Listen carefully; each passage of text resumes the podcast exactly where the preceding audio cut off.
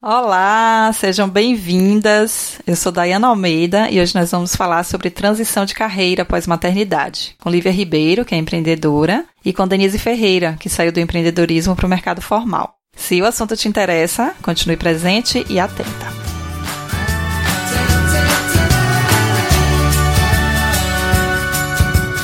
Antes de entrar no assunto do episódio de hoje, eu quero compartilhar duas coisas rápidas com vocês. Uma é que o G N H Podcast mudou de casa. Os nossos áudios agora eles são hospedados em uma plataforma brasileira, a Megafono. Queria deixar um agradecimento especial a Karin Vol, que me auxiliou nessa migração. E queria pedir para você que, se por acaso você perceber qualquer alteração no agregador que você usa, que você me avise para a gente corrigir.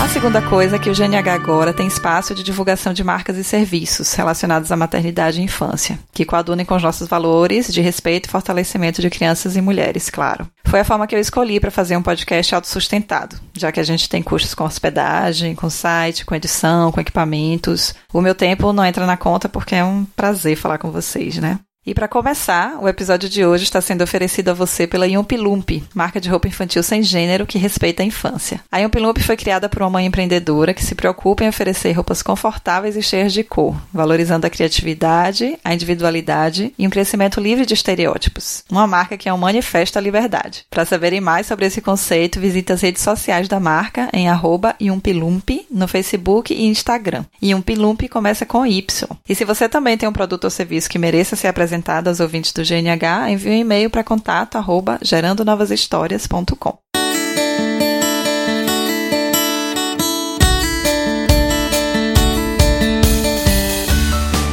G N H Podcast, o podcast do Gerando Novas Histórias, para falar de maternidade baseada em fatos reais, com informação e bom humor.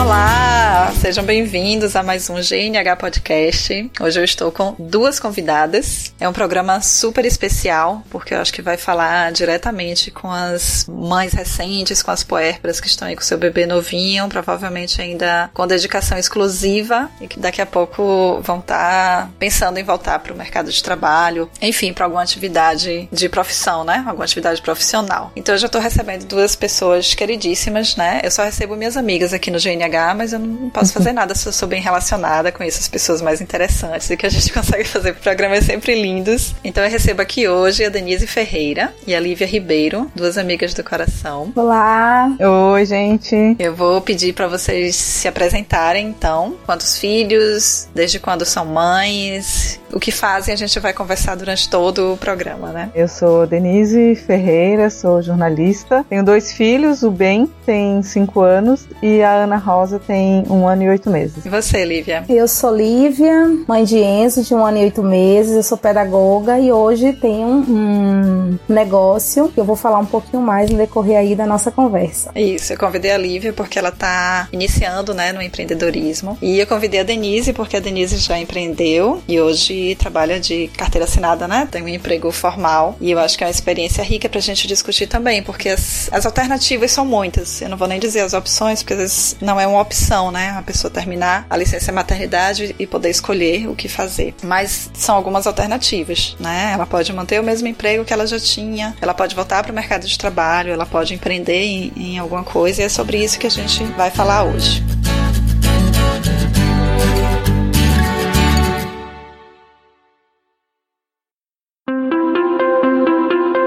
Então, eu vou começar perguntando para cada uma de vocês o que é que vocês faziam antes de, de serem mães, né? Antes de engravidar, antes, de, antes da maternidade entrar na vida de vocês. E quando foi que vocês decidiram que não dava mais, porque as duas mudaram de carreira, né? As duas fizeram uma transição. Então, eu queria entender como é que vocês decidiram por essa transição. Você quer começar, Dê? Durante a gravidez, já eu já ficava muito refletindo como é que ia ser na volta, mas a minha preocupação maior era como que ia caber uma escolinha dentro do meu orçamento. muito. Não cheguei a pensar que não era uma opção sair do trabalho naquela época. Daí, depois que o Ben nasceu, eu fiquei quatro, cinco meses em casa. E na volta, é, eu até estava empolgada de voltar, assim. Era um lugar onde eu gostava muito de trabalhar. Só que, aos poucos, eu comecei a me dar conta que eu deixava ele às sete e meia da manhã na escola e buscava às seis e meia. Fora que a escola pesava no orçamento tanto que era mais de metade do meu salário, assim. Comecei a não ver muito sentido naquilo tudo. E decidi sair do trabalho naquele momento. Ele tinha sete meses. Daí começa uma outra história.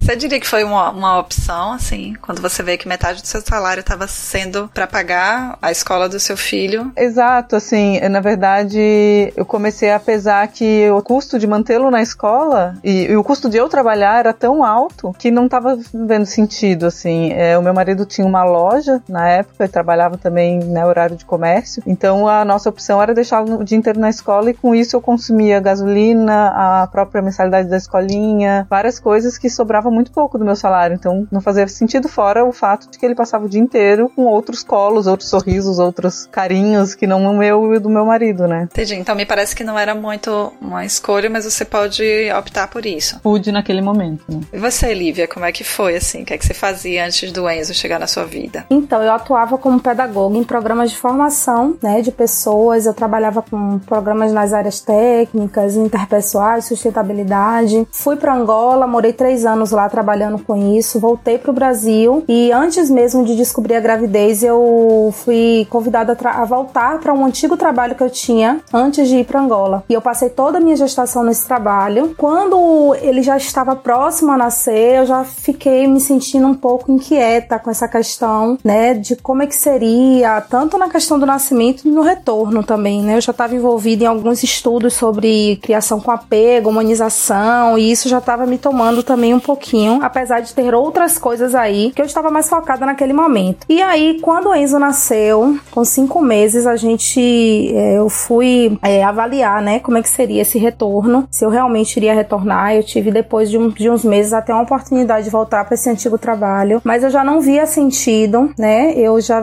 já me sentia já bastante envolvida em estar, né, com ele nessa primeira infância. Não vinha sentido, principalmente no que Dani falou mesmo, de deixar outros custos tomarem conta do meu salário, enquanto eu podia estar ali vendo meu bebê filhote crescer, estar em casa, deixar ele em cuidado com outras pessoas, né? E tem um custo grande para isso, porque é um custo alto, né? E aí, por esse motivo, eu resolvi continuar em casa mesmo com ele, mesmo sabendo que ia ser desafiador. Eu acho bacana a gente fazer nesse momento uma, um adendo de que existe um, um recorte de classe aqui, né? Nós somos três mulheres que tem, tivemos o privilégio de poder fazer essas escolhas, né? E essas opções. Eu até estava pensando isso enquanto a Lívia falava, assim. No meu caso, no mês seguinte, eu já não sabia mais como é que ia pagar o aluguel. E uhum. Foi uma escolha, sim, porque eu tive essa condição, né? O meu marido falou, não vamos, que eu, né, dou um jeito. Ele tinha uma loja, um empreendedor também, muito difícil, mas assim, logo de cara eu já não tinha, não sabia como é que ia pagar o aluguel daquele mês. Foi a primeira vez que eu, na minha vida que eu passei a atrasar o aluguel, o pagamento do aluguel e de outras contas, assim. Então não foi uma Aham. decisão fácil e também não foi assim tão dentro de, cercada de privilégios, né? Sim. Nesse sentido, daí eu me, sinto, eu me senti assim, privilegiada, até porque eu tinha algumas economias que me permitiam continuar em casa, né? Sustentando esse padrão que eu tinha, mas também existia uma realidade que a gente sabia aí que era muito desafiadora, principalmente de continuar mantendo, né, as contas, a, a família e estar nesse processo sem nenhuma perspectiva financeira mensal, né? É, apesar de ter esse lado da economia. É o privilégio de poder fazer essa, essa escolha. Essa escolha. Mas como eu fiquei pensando também, não é uma escolha quando a outra opção não é tão bacana. Por exemplo, eu tenho a, a, minha, hum. a minha história também, né? Eu sou, eu tenho um emprego formal há dezoito anos, completei agora. Eu comecei muito nova, tá, Nossa. gente? Então...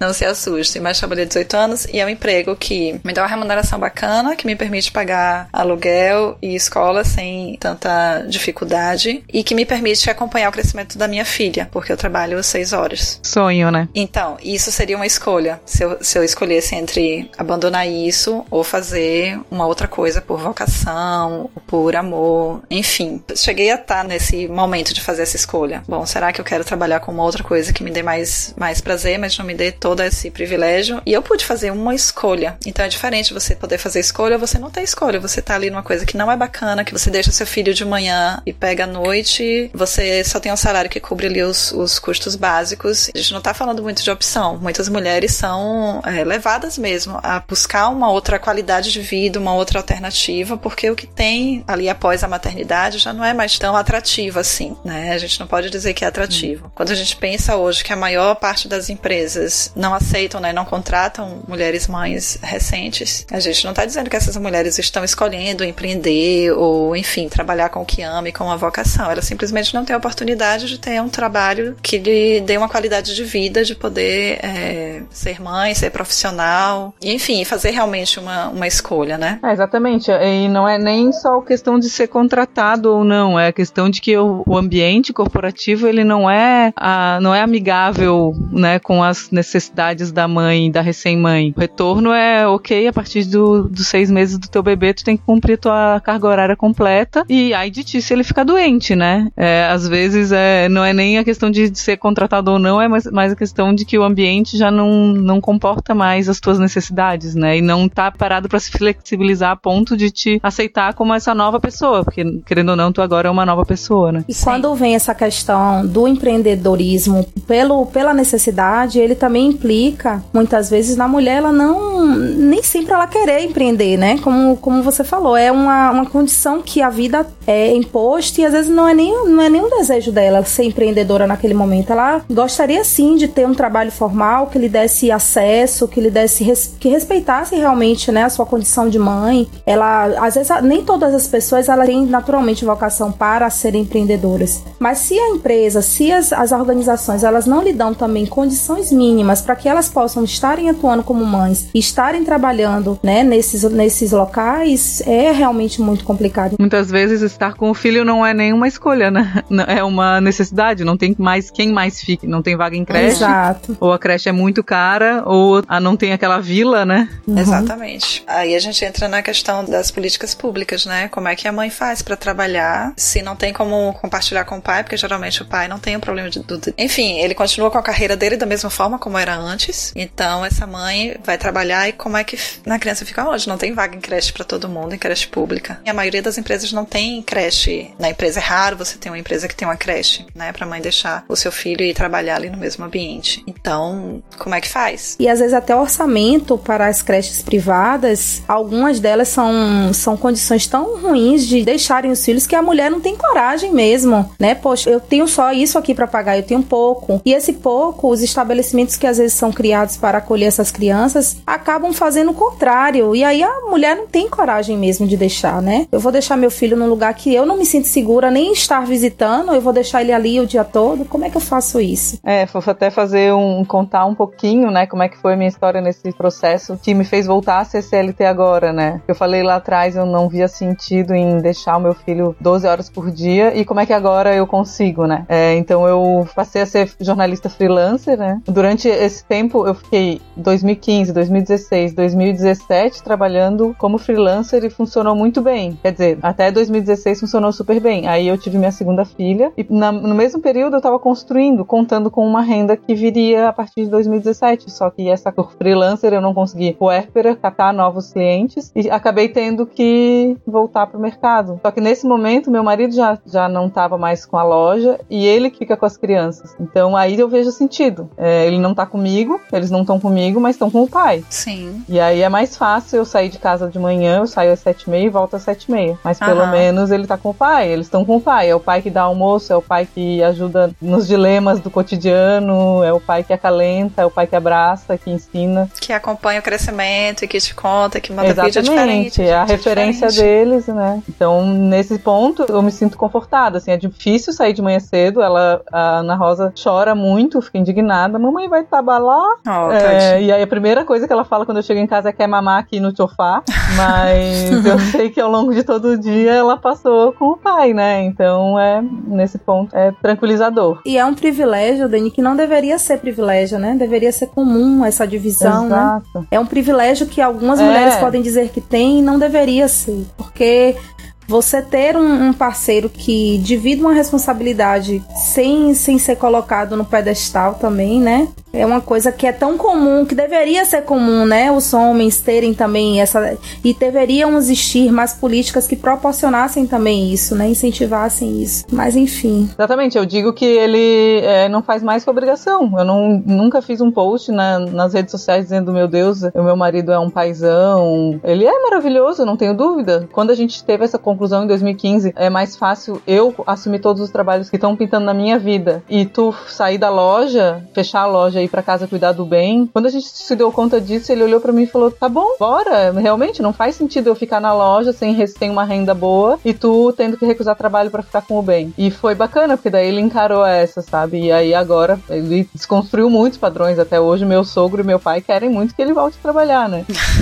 Imagina essa pressão, né? É isso que eu ia falar, é que ele volte a trabalhar em outra coisa, né? Porque ele já trabalha muito, né? Esse conceito de trabalho, né? Exatamente. É, exatamente, assim. Mas aí hoje a gente chegou a conclu... Hoje a gente chegou à conclusão, não, né? Mas a gente nota, assim, que o ideal era que toda carreira tivesse uma carga de trinta horas. E aí ficaria igual pra todo mundo, assim, né? Eu trabalhando trinta horas, ele trabalha trinta horas, nós dois participamos do dia a dia dos filhos, cuidamos cada um um pouco, cada um tem... recupera a sua sanidade também, porque ele, dá... ele tá doido, né? Sim. Dois filhos. Mas não, não é isso que acontece lá fora, né? No mercado de trabalho, dificilmente a gente vai achar vagas que tenham trinta horas, assim. Mas seria muito ideal mesmo, né? É, é, daí é por isso que muita gente acaba empreendendo, né? É, porque tem essa, essa... Não sei se é uma ilusão da flexibilidade de tempo. É. Não é ilusão, porque realmente existe. Mas não quer dizer que você trabalha menos. Mas só a, o benefício de você poder escolher o momento em que você vai trabalhar, eu acho que isso já consegue é, aumentar a qualidade de vida, né? Você Você conseguir é, se organizar de forma a priorizar o que é importante naquele dia, ou o que é que você tem que fazer naquela hora. Se hoje você tem que fechar um contrato, você tem que fazer uma reunião, seu dia todo vai ser tomado pelo trabalho, mas você pode se organizar para um outro dia da semana, se passar o dia inteiro com seus filhos. Então o empreendedorismo tem essa, essa flexibilidade, mas ele exige também muita organização, muito trabalho. Eu li um texto da Raquel Marques há um tempo, eu vou deixar um link no post desse episódio, porque ele é maravilhoso. Ele faz esse histórico, né, do empreendedorismo materno, que as mulheres sempre empreenderam, desde sempre. Eu lembro da minha avó, que meu avô, enfim, né, era supostamente o provedor, mas quem fazia o grosso de casa era ela costurando, assim, cuidava da família, cuidava dos filhos, da casa, e costurava pra fora, né, como era chamado. E tinha uma renda extra que acabava sendo o grosso, assim, da renda. Então as mulheres sempre empreenderam, mas isso nunca foi valorizado. A diferença agora é que o empreendedorismo materno, ele é, é uma profissão, mas nesse mesmo texto ela mostra quanto isso tem que ser profissional pra dar um resultado. Não basta também você se dizer empreendedora e ficar abarcando tudo, continuar cuidando da casa, continuar cuidando dos filhos e empreendendo do jeito que dá, sem ter lucro, sem ter uma renda é, favorável para sua qualidade de vida, né? Então esse texto me abriu muito, assim, essa reflexão que ela faz me abriu muito os olhos, assim, né? Dela perguntar, bom, se não, se não dá lucro é hobby, e para dar lucro precisa de muito trabalho, né? Precisa de muita organização.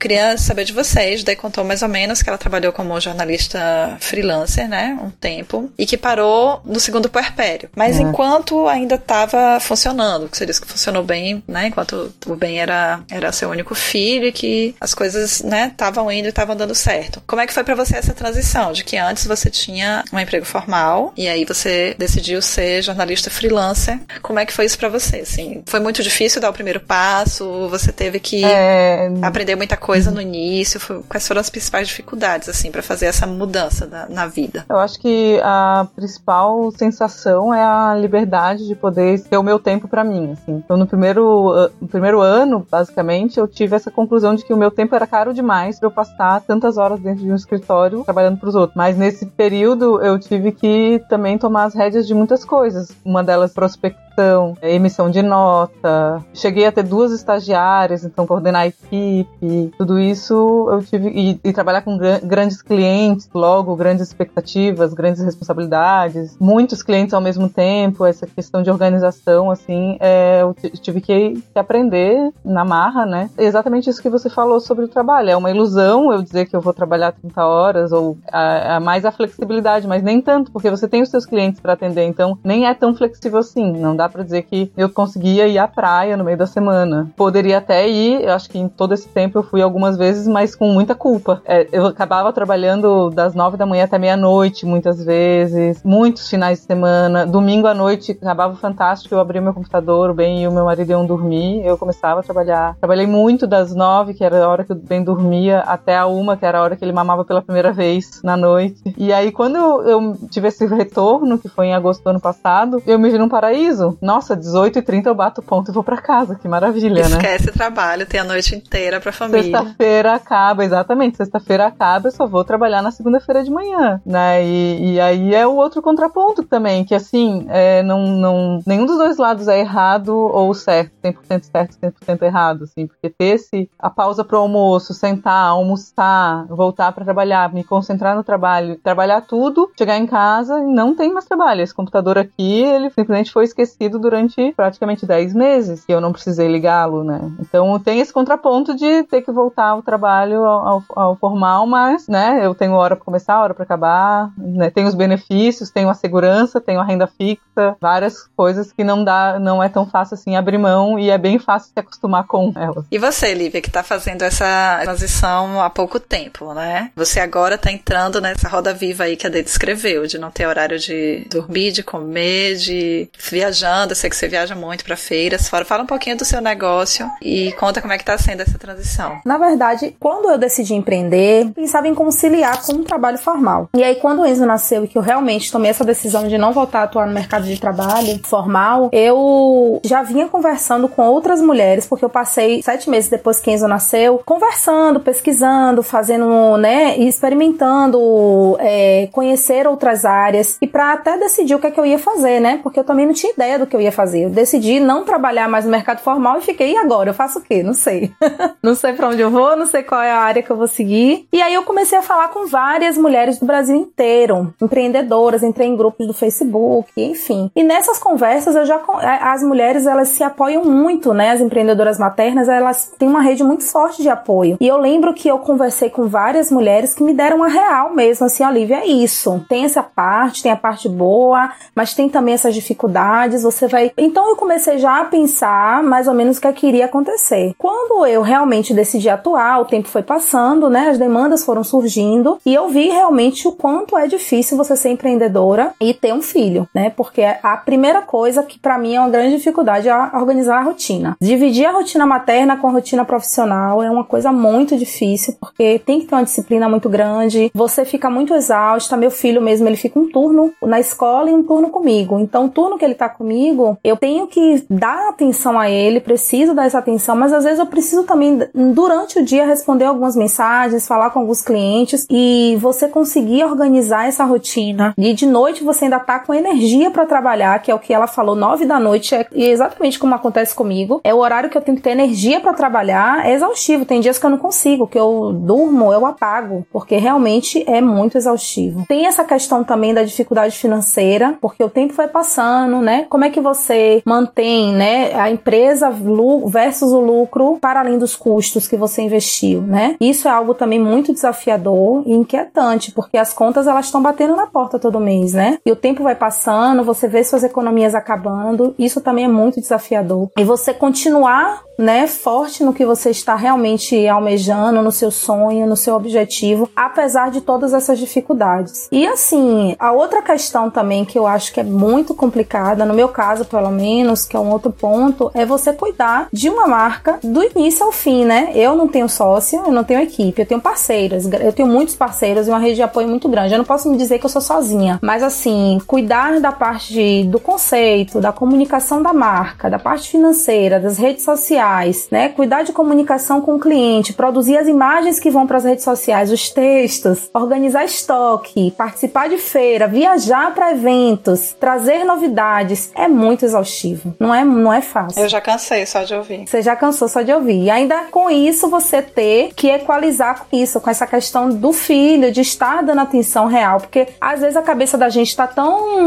tá fervendo de tantas ideias e tantas coisas que estão acontecendo, que se você não tiver muito conectado com aquela criança, você acaba perdendo realmente o foco dela e você vai dando mais importância ao seu trabalho. E aí acaba sendo a mesma coisa de você estar no emprego formal doze horas, porque no caso dela, por exemplo, exemplo, oito horas. Ela tá oito horas, mas ela vai voltar para casa e vai dar foco. Mas quando você trabalha para você, você tá o dia todo pensando em coisas sobre o seu negócio. E você tem um filho ali para dar atenção. Uhum. Então você precisa ter muita conexão com a criança e saber que o mais importante sempre é a criança. A gente tem que dar importância a muita coisa, mas assim, essa conexão com eles, eu acho que você está inteira no momento que você... Não, hoje eu vou ficar com ele. Então eu tô com ele, eu não posso ficar com ele pensando que eu tenho que mandar um e-mail pro fornecedor, que tem alguém me esperando, que eu tenho que fazer um post na rede social, porque já tem tantos dias que eu não posto nada, sabe? Se você ficar nessa loucura, você não vai conseguir fazer nenhuma das duas coisas bem. Eu não digo que eu fiz uma transição de carreira, porque eu mantive a minha carreira, né? O meu emprego formal, ele se manteve. Mas antes da maternidade, eu tinha uma outra atividade paralela, que eu digo que era a minha atividade, assim, do coração, né? Era o que me realizava pessoalmente, para além da estabilidade financeira que o emprego formal me dá. E eu sou psicóloga, eu atendia psicologia clínica geral, e com a maternidade isso já não me atendia mais, assim. Eu, eu fui abduzida pelas questões da maternidade e decidi fazer essa transição, né? Da psicologia clínica geral para a psicologia perinatal. E depois do nascimento de Luna e depois da nossa história de, de amamentação é que eu encontrei realmente a minha vocação, assim, o meu objetivo de vida, que é a questão da amamentação. E foi um, um processo muito é, trabalhoso. Eu mantive o, o meu trabalho formal, porque eu passei dessa fase de dizer, não, eu vou deixar meu trabalho formal, eu vou viver de amor e de empreendedorismo e de psicologia, enfim. Quando eu fiz as contas de quantas horas eu precisaria trabalhar por semana para ter a mesma renda, eu percebi que não iria me atender no, naquilo que eu queria, né, da presença com minha filha e tal. Mantive o trabalho formal e tive que ter um trabalho muito grande de reduzir, porque antes dela eu trabalhava seis horas e depois ia fazer mais seis horas do que eu amava, mais quatro a seis horas. Então, depois dela eu tive que reduzir bastante isso. E foi processo de coaching, foi terapia, pra eu aprender a dizer não. Uhum. Agora mesmo na amamentação. É a minha paixão. Se eu pudesse, eu passava o dia inteiro estudando, fazendo curso, viajando. Então eu tenho que me centrar, perceber o que é que eu posso aceitar agora. Ter consciência de que, bom, essa vai ser a minha profissão pro resto da vida. Eu vou me aposentar do meu trabalho formal, é isso que eu vou continuar fazendo. Então eu vou continuar investindo nessa carreira, mas dentro da possibilidade de uma mãe, de uma filha pequena. Então hoje minha filha depende muito de mim. Eu vou aos poucos, vou fazendo o que dá, faço poucos atendimentos, faço os cursos que dão, o que não dão eu não me culpo tanto, porque eu sei que vai ser pra sempre, sabe? E ela vai crescer. Quando ela estiver maior, ela já não vai demandar tanto. Mas foi um trabalho grande ter essa consciência. Foi isso que a Lívia tava falando, né? De ter consciência de que, bom, eu optei por empreender, por ter um, um trabalho flexível, também para poder acompanhar esse desenvolvimento. Então não faz sentido nenhum se eu deixar isso de mão. É, foi o que eu senti também quando eu tava trabalhando nesse esquema com vários clientes, um salário super bom, mas me desconectando total do bem, assim. Eu saía de casa logo depois do café da manhã, encontrava, às vezes não conseguia ir em casa almoçar, e chegava em casa e já tava dormindo. Mas era o, o que dava pra fazer dentro do, nossa, do nosso contexto, assim, né? Pra pagar todas as contas. A gente resolveu construir nossa casa nesse meio tempo. Estamos construindo até hoje, já faz três anos. E aí alguém tem que pegar a frente, assim. Mas eu concordo contigo. Não faz muito sentido também o outro ponto, que é tu optar por ficar em casa com os filhos, empreender e não conseguir também focar nele, né? E o que é que vocês acham, assim? Enfim, pra D funcionou por bastante tempo, Lívia tá nessa, nessa carreira agora. O que é que tem de recompensador, assim, dessa, de ter feito essa transição, de ter feito essas mudanças? A gente falou agora um pouco que não é um mar de rosas, que nem sempre é uma escolha, às vezes é uma é a única opção. A gente sabe que tem dificuldades, né, que não é fácil, que não é um, né, um sonho, mas alguma coisa compensa, senão a gente não estaria não estaria nesse caminho, né? Lívia, quer falar um pouquinho do que é que você tá vendo de benefício nessa vida empreendedora? E você ainda não falou qual é o seu negócio, me diga aí, fala aí da sua... Então, da Yumpilump. Eu acho que primeiro, né, essa questão não é, assim, eu não tenho mais tempo. Tempo realmente é um, uma questão que pra quem empreende é muito complicado, mas eu tenho essa flexibilidade, como você tinha dito anteriormente, né, a flexibilidade de escolher hoje estar, mesmo que isso possa, inclusive, prejudicar em alguma etapa do negócio, mas de caminhar conforme a minha determinação, né, a gente pode caminhar mais rápido, a gente pode caminhar mais lento, a gente pode escolher essas questões, né? Eu posso ter até alguns prejuízos, né, em relação a, a, ao desenvolvimento mesmo do negócio, mas eu posso, eu tenho outros ganhos que vão além do profissional, né? De estar com meu filho, de ver ele crescer, de participar de cada etapa desse desenvolvimento dele, é, de ver cada conquista, cada aprendizado que ele tá tendo, né? De estar realmente sendo eu a cuidadora principal. Eu hoje tenho uma marca de moda infantil sem gênero e a minha marca, ela surgiu a partir de uma necessidade mesmo minha enquanto mãe, né, de não encontrar opções que não tenham bastante foco em estereótipos. E aí, quando eu construí construir a marca, eu queria realmente trazer um negócio que proporcionasse um impacto realmente social positivo, né? Que fizesse as pessoas pensarem um pouco fora da caixa, né? Eu via muitas é, crianças sendo desrespeitadas mesmo, né? Sendo forçadas a, inclusive, estarem se comportando conforme a roupa que elas vestiam. Então, a menina, ela tem que ser uma princesa, ela tem que ser aquela que se comporta de forma recatada, que é obediente, que é submissa. O menino, ele não pode expressar seus sentimentos, ele não pode chorar. E isso tudo, a roupa é um elemento de identidade, né? Ela tá no nosso corpo todo dia, a gente se veste com ela. E essa roupa, ela comunica sim o nosso comportamento em alguns momentos. Então, quando você já traz nela todo esse processo de, de opressão, ela vai se tornar um adulto também que oprime, né? E aí as próximas gerações que vão sendo criadas vão continuando a repetir esses padrões. Então, tudo isso, pra mim, trazer... Minimamente, eu ouvi um cliente, como eu já ouvi algumas clientes falarem, poxa, Lívia, eu nunca tinha pensado em falar sobre isso com meu filho. E depois que eu comprei a roupa da Yumpilump, eu sentei numa mesa de jantar e falei com ele sobre isso. Olha, filho, você é livre, você pode usar rosa. Filha, você pode usar seu vestido de princesa, mas você também pode usar uma roupa de super-herói. Você não precisa ser colocada nesse padrão. Então, quando eu ouço algum, alguma pessoa, algum cliente, quando eu participo de algum evento, que eu ouço as pessoas trazendo esse retorno, isso é muito recompensador. Vai além do lucro. Vocês percebem que depois que a gente vira mãe, a gente... Eu não sei se é uma questão do meio que a gente vive, porque essa coisa do empreendedorismo tá muito forte. A gente vive na internet, né? A gente tem acesso à internet, a gente tem acesso a um monte de coisa. E essa questão do propósito, né? De você buscar o seu propósito de vida, de você correr atrás do, né, do que você sonha, de você fazer as coisas com um objetivo, né? Que numa geração atrás as pessoas só precisavam colocar dinheiro em casa. Agora a gente quer ganhar dinheiro com propósito. Vocês percebem que a maternidade deixa isso mais, mais evidente. Pelo menos as pessoas ao meu redor, as mães que decidem fazer a transição de carreira, fazem a transição para algo que faça mais sentido na vida delas. Tô vendo um monte de mulher entrando na política porque, né, é nisso que elas veem sentido de fazer um, um bem maior para a sociedade. Quando a gente busca empreender, a gente vai empreender naquilo em que a gente acredita que vai contribuir de uma forma diferente. Vocês acham que a maternidade tem uma influência nisso também? Ou é essa questão, né, desse, do que a gente está vivendo hoje em termos de empreendedorismo? Bom, eu acho que é um pouco de cada, assim, mas principalmente a maternidade, eu acho que a gente faz uma, um mergulho muito dentro da gente durante, principalmente no início do puerpério, e eu acho que uma pergunta muito frequente, pelo menos que eu tive, foi por quê? Por que que eu resolvi ter um filho? Que loucura é essa de colocar uma criança no mundo, né? E agora dois. E aí eu acho que nisso a gente começa a querer um mundo melhor. Eu quero colocar uma pessoa melhor nesse mundo que tá tão doido, né? Eu quero contribuir de alguma forma pro futuro, eu quero entregar também pro meu filho adulto um mundo mais agradável do que o que a gente tem hoje. Daí nisso a gente acaba querendo buscar coisas pra isso, pra essa causa, que é um mundo melhor, é um mundo mais harmônico. Todas essas questões eu acho que vêm meio andando de mãos dadas, assim. E também o presente, né? Que é tornar o mundo um lugar mais amigável e friendly pra mães com bebês pequenos, pra bebês, pra crianças, né? Que as crianças sejam aceitas da forma como elas estão, crianças são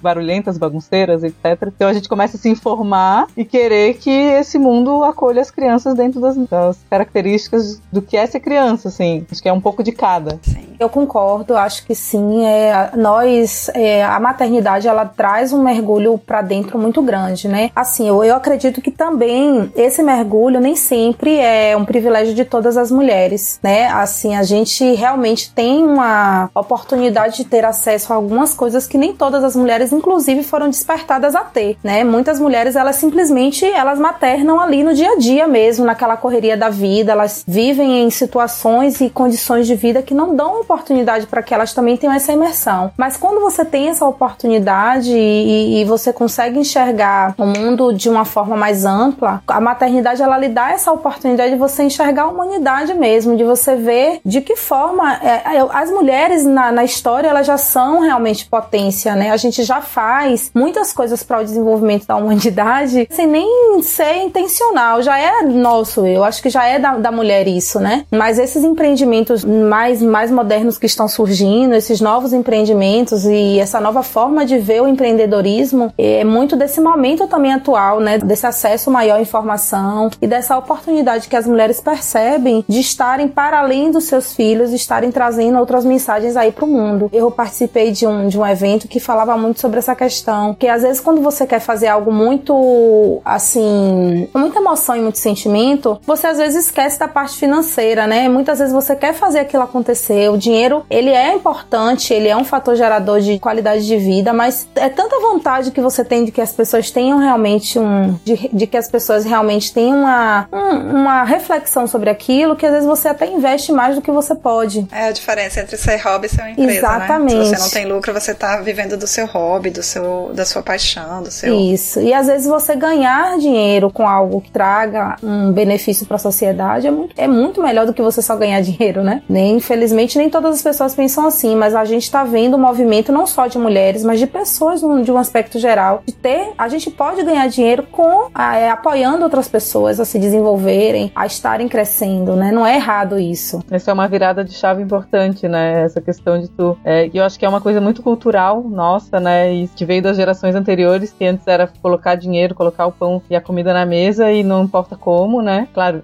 importa como, desde que seja moralmente aceitável. Honesta, enfim, né? Hum. Mas, é, honesto, enfim, mas... E aí agora a gente já vem com uma questão que é... Não, eu quero... Pra que que eu tô fazendo isso, né? Por que que eu tô fazendo isso? Assim, a gente tá numa geração, né? Como eu falei, a nossa... Né, a gente tá na classe, numa geração, num recorte social, é, que tem esse privilégio. E a gente viveu uma época econômica no Brasil que também permitiu muito isso, né? Agora a gente tá vivendo... Saudades.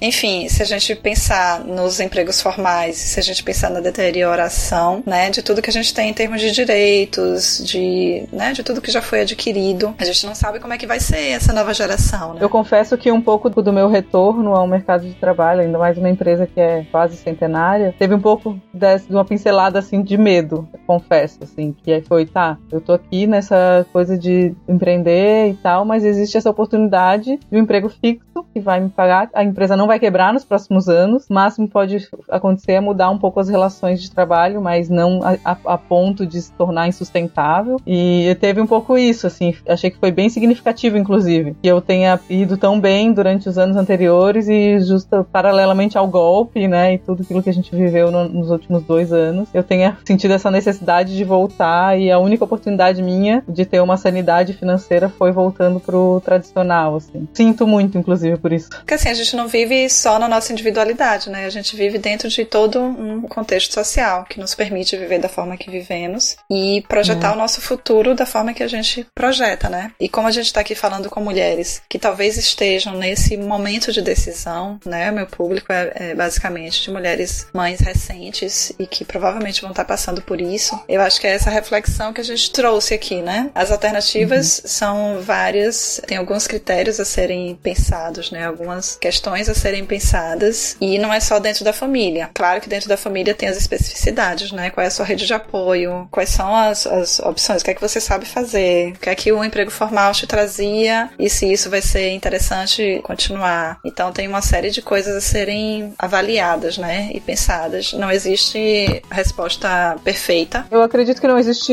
resposta perfeita, mas também existem alguns caminhos que podem ser tomados para auxiliar nessa decisão, assim, né? Estudar muito antes de dar aquele grande passo, né? É, buscar a rede de apoio. A Lívia comentou dos grupos de Facebook, tem um grupo, não sei se a gente pode citar aqui, né? Que claro, é uma alternativa. É... Sim, eu participo, me ajudou muito. Que é maravilhoso, né? É super indi- recomendado, indicado, né? Pra compartilhar experiências, é... pra ter informação. É um, um grupo riquíssimo. E lá rola muito essa discussão mesmo, assim. É, eu acho que o, o grupo já teve, ele amadureceu muito nesses últimos anos, né? Ao longo do tempo, desde que ele foi criado. Que antes era... parecia que era a única e melhor opção era a mulher empreender, e hoje já é uma coisa mais madura do você tem essa oportunidade, você consegue, você não consegue, quem não conseguiu, vamos discutir aqui, quem está conseguindo, vamos ensinar as outras. E tem muitos, muitos, né, principalmente nas grandes cidades, né, serviços de apoio local, assim, outras mães que se ajudam, outras mulheres empreendedoras se ajudam. Acho que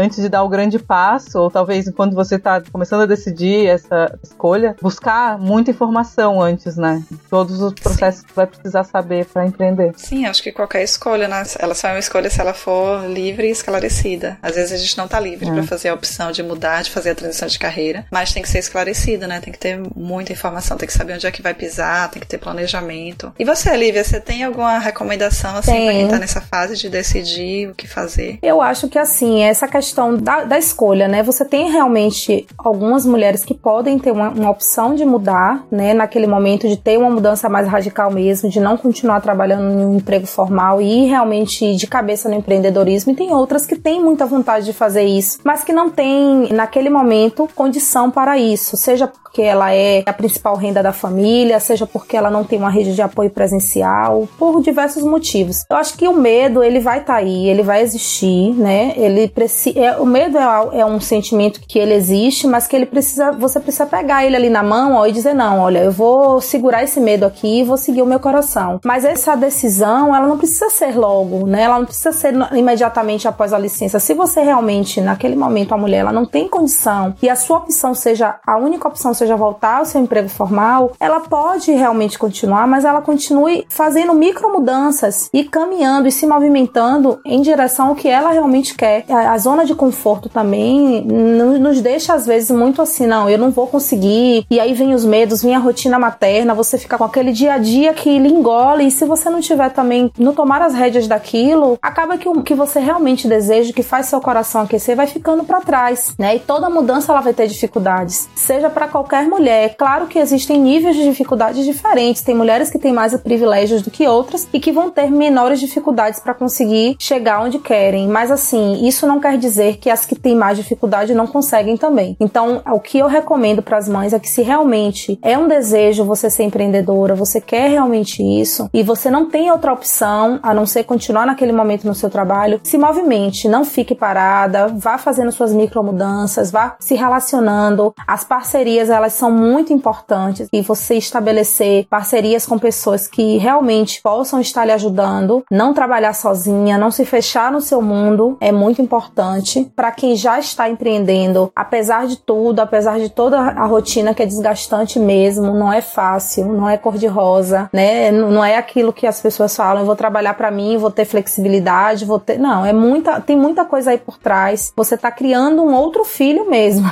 é um recém-nascido. Eu tava falando com o Dani isso, a gente... Ela falando comigo justamente isso, é um filho recém-nascido que você tá criando ali, né?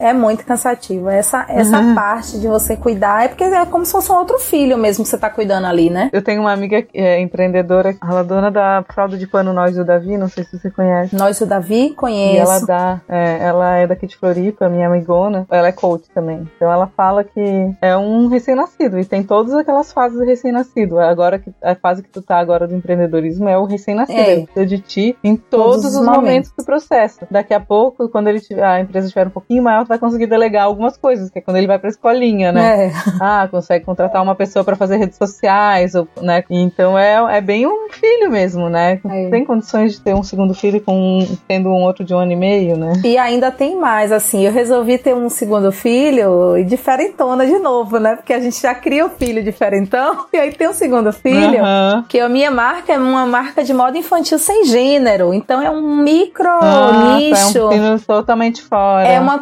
contracorrente é. ao que a sociedade... Porque você fazer um negócio que já tá aí, que todo mundo já, que já tá estabelecido na sociedade, uhum. mas você fazer as pessoas mudarem a forma de pensar através de um negócio, rapaz, é muito é. difícil. E é, aí você, cri, você também aprender sobre, né? Porque eu, eu resolvi fazer algo que eu não domino. Eu não domino, eu não sou especialista uhum. em diversidade de gênero. Eu sou uma mãe interessada e curiosa, leio, estudo, gosto de, de entender sobre diversas coisas, mas não sou especialista em nada disso, né? Então, uhum. aprender sobre isso para para passar também para as pessoas não é fácil, né? É, tem que aprender o discurso, né? Por que que eu tô uhum. fazendo roupa sem gênero? Exato. Qual o né? objetivo? Quais são uh, os impactos disso, objetivos? Exatamente. E aí é um desafio, desafio duplo, né? Duplo. E se realmente você perceber que aquilo ali não está mais te trazendo também possibilidade naquele momento, retorne, mas retorne também com a consciência de que você fez o seu melhor, que você vai continuar seguindo outros sonhos e outros ciclos. A vida é feita de ciclos, né? A gente tem vários ciclos aí que nós vamos passando. Eu antes, em dois mil e quinze, estava em um lugar, hoje eu estou aqui, amanhã eu posso estar em outro. Então, nada é para sempre, né? Nós estamos sempre em constante mudança, em constante movimento. Eu tenho uma palavra que me guia muito, que é impermanência, né? Que é bem isso que a Lívia falou. Não dá pra pensar que hoje eu tenho todas essas obrigações financeiras e eu vou e a minha única opção é ficar no trabalho formal e que vai ser assim pra sempre. Hoje é essa minha necessidade. Daqui a alguns anos talvez não seja e talvez eu, eu nesse período eu, eu trabalho pra chegar no ideal. Acho que visualizar, idealizar, escrever tem muito, muito poder, né? Hoje eu, meu, minha realidade é trabalhar full time, porque eu tenho uma construção para, né, uma casa em construção, muitas contas, muitas dívidas, mas essa é a minha realidade hoje, e eu tô vivendo os dias de forma que eu consiga aproveitar ao máximo quando eu tô do lado deles, e fim de semana cem por cento do lado deles, a minha vida é para eles, e durante a semana eu foco e trabalho, concentrado no meu trabalho, encontrei um trabalho que eu gosto, também eu amo trabalhar lá, para também dar sentido nisso tudo, né, não é só trabalhar trabalhar e pagar as contas, é trabalhar, gostar do que eu faço, sentir prazer, curtir os pequenos prazeres, né, que eu falei, comecei com a Lívia que lá no meu trabalho tem um lugar que é uma salinha do bem-estar, que tem puffs, e a gente pode relaxar na hora do almoço. E eu tava há quatro anos em casa, né, com as crianças e a, um puérpera, enfim. Fui lá, depois de três, quatro dias eu fui pela primeira vez no horário do almoço deitar lá no puffzinho, descansei, fiquei vinte minutos deitada olhando pro teto, e foi uma sensação maravilhosa, e eu levei quatro dias pra contar pro meu marido que eu tinha passado por isso, porque ele tava vivendo um turbilhão, cuidando das crianças, a Ana Rosa dez meses, passava o dia inteiro Nossa. no colo. Eu fiquei com vergonha de contar pra ele que eu tinha passado o tempo todo. Mas enfim, eu, eu foco nessas pequenas delícias que são de, que existem de trabalhar fora, né? Que é poder focar, trabalhar sentado na frente do meu computador, sem interrupções, terminar o dia, encerrar, ir pra casa. Tem horário de almoço. Ter horário de almoço integral, seis, é, sessenta minutos, que eu almoço sozinha, minha comida quente. E, e eu recomendo muito, assim, encontrar soluções no dia a dia, dentro da possibilidade, que tornem tudo mais, é, mais humanizado, digamos assim. Morar perto do trabalho, uma escola que fique perto de ti, uma, um cuidador que, ou né, alguém da família que possa cuidar da criança pelo menos uma parte do dia, para diminuir um pouco a carga, de tu, o peso de tu deixar o teu filho numa escola integral, né? Eu acho que algumas escolhas também podem ser feitas para amenizar todo esse peso que é a gente ter que trabalhar, né, oito, nove horas por dia, fora o trânsito. Então, algumas coisas a gente pode escolher para amenizar tudo isso, assim. Esse é o que eu recomendo para quem vai optar por ficar em casa, para continuar no trabalho. E eu acho que já foi o tempo em que o que a gente fazia nos definia, né, a nossa profissão nos definia. Então, eu acho que o mantra da maternidade de que vai passar continua valendo mais do que nunca, valendo. Né? Uhum. Se você quiser, vai passar. Então, isso que você falou da impermanência é muito real, né? A gente não tem garantia, enfim, de nada, então nenhuma escolha que se fizer agora vai ser, tem que ser definitiva, né? As coisas vão, uhum. vão acontecendo, vão passando, e isso pode ser, né, muito positivo.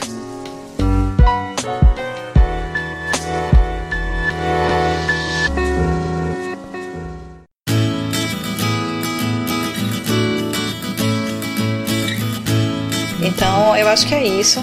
Eu acho que esse esse recado que a gente deixa. E eu queria agradecer muito por vocês estarem aqui. Já são onze e tanta da noite. A gente sabe quantas uhum. noites são.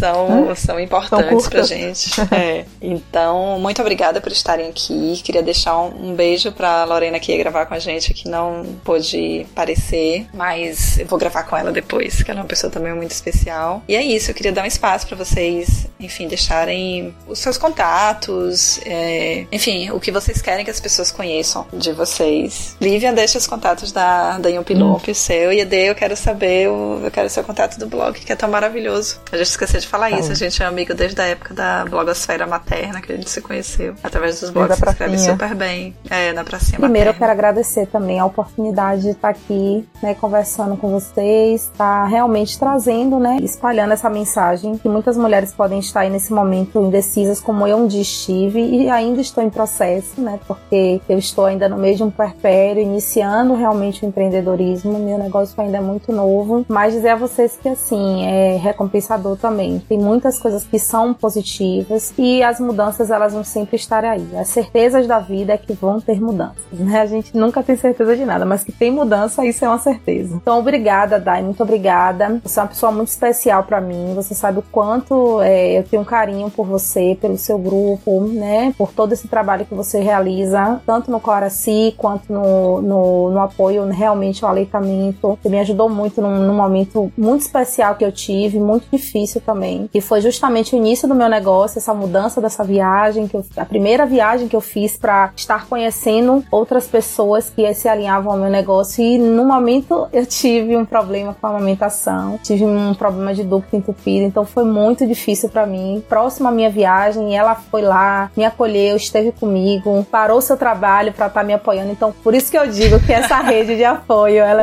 foi um atendimento dentro, dentro do, do carro, estacionamento, né? Estacionamento, do trabalho dela, pra hum. olhar meus seios e dar um apoio, e me ligando e passando, lançando mensagem. Então realmente é uma pessoa que eu tenho um carinho muito grande. A minha marca, ela tá aí nas redes sociais, quem quiser conhecer um pouquinho mais é Yumpilump com Y, Y-U-M-P-I, Lump com I no final, arroba Yumpilump. Vocês podem estar lá no, no Instagram, e no Instagram tem todas as informações, tem o nosso telefone, né, nosso WhatsApp, nossos, nossos contatos, tá bom? Eu estou sempre também participando de eventos pela cidade, é, a gente tem um stand na loja colaborativa, também Coreto Pides, que fica ali no shopping aqui Bela Vista, daqui, né, de Salvador. Brevemente a gente também vai estar tá aí enviando para todo o Brasil, tá bom? Obrigada, Lívia. Você, Dê, o que é que você quer deixar para as pessoas te conhecerem, falarem com você e tirarem dúvidas? Eu tenho um blog que já, esteve, já foi mais é, movimentado, mas ultimamente eu tenho me esforçado é, para falar um pouco da minha segunda maternidade, né, segundo puerpério, que é com a Ana Rosa, é, chama bem que se quis ponto com. Meu perfil no Instagram é aberto, é Denise Ferreira, arroba Denise Ferreira. Eu gosto muito de falar ali sobre as minhas escolhas na maternidade, e eu tenho um site que é aqui em Florianópolis, quem estiver vindo para Floripa pode conhecer, que é o Floripinhas, floripinhas ponto com ponto b r. É, a gente divulga toda a programação cultural infantil da cidade com dicas, temos um e-book com trinta e uma ideias para conhecer Florianópolis com as crianças. Agradeço também a oportunidade, adorei o convite, muito honrada. Amo os podcasts do G N H e estou muito feliz de ter participado desse. E esqueceu de dizer que daqui a pouco vai ter um podcast também. Ah, é?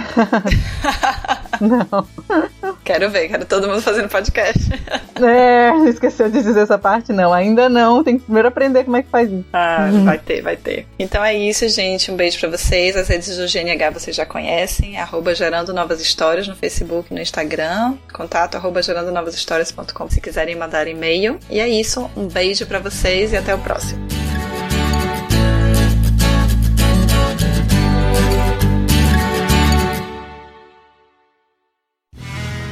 Mais um produto com a edição do Senhor A.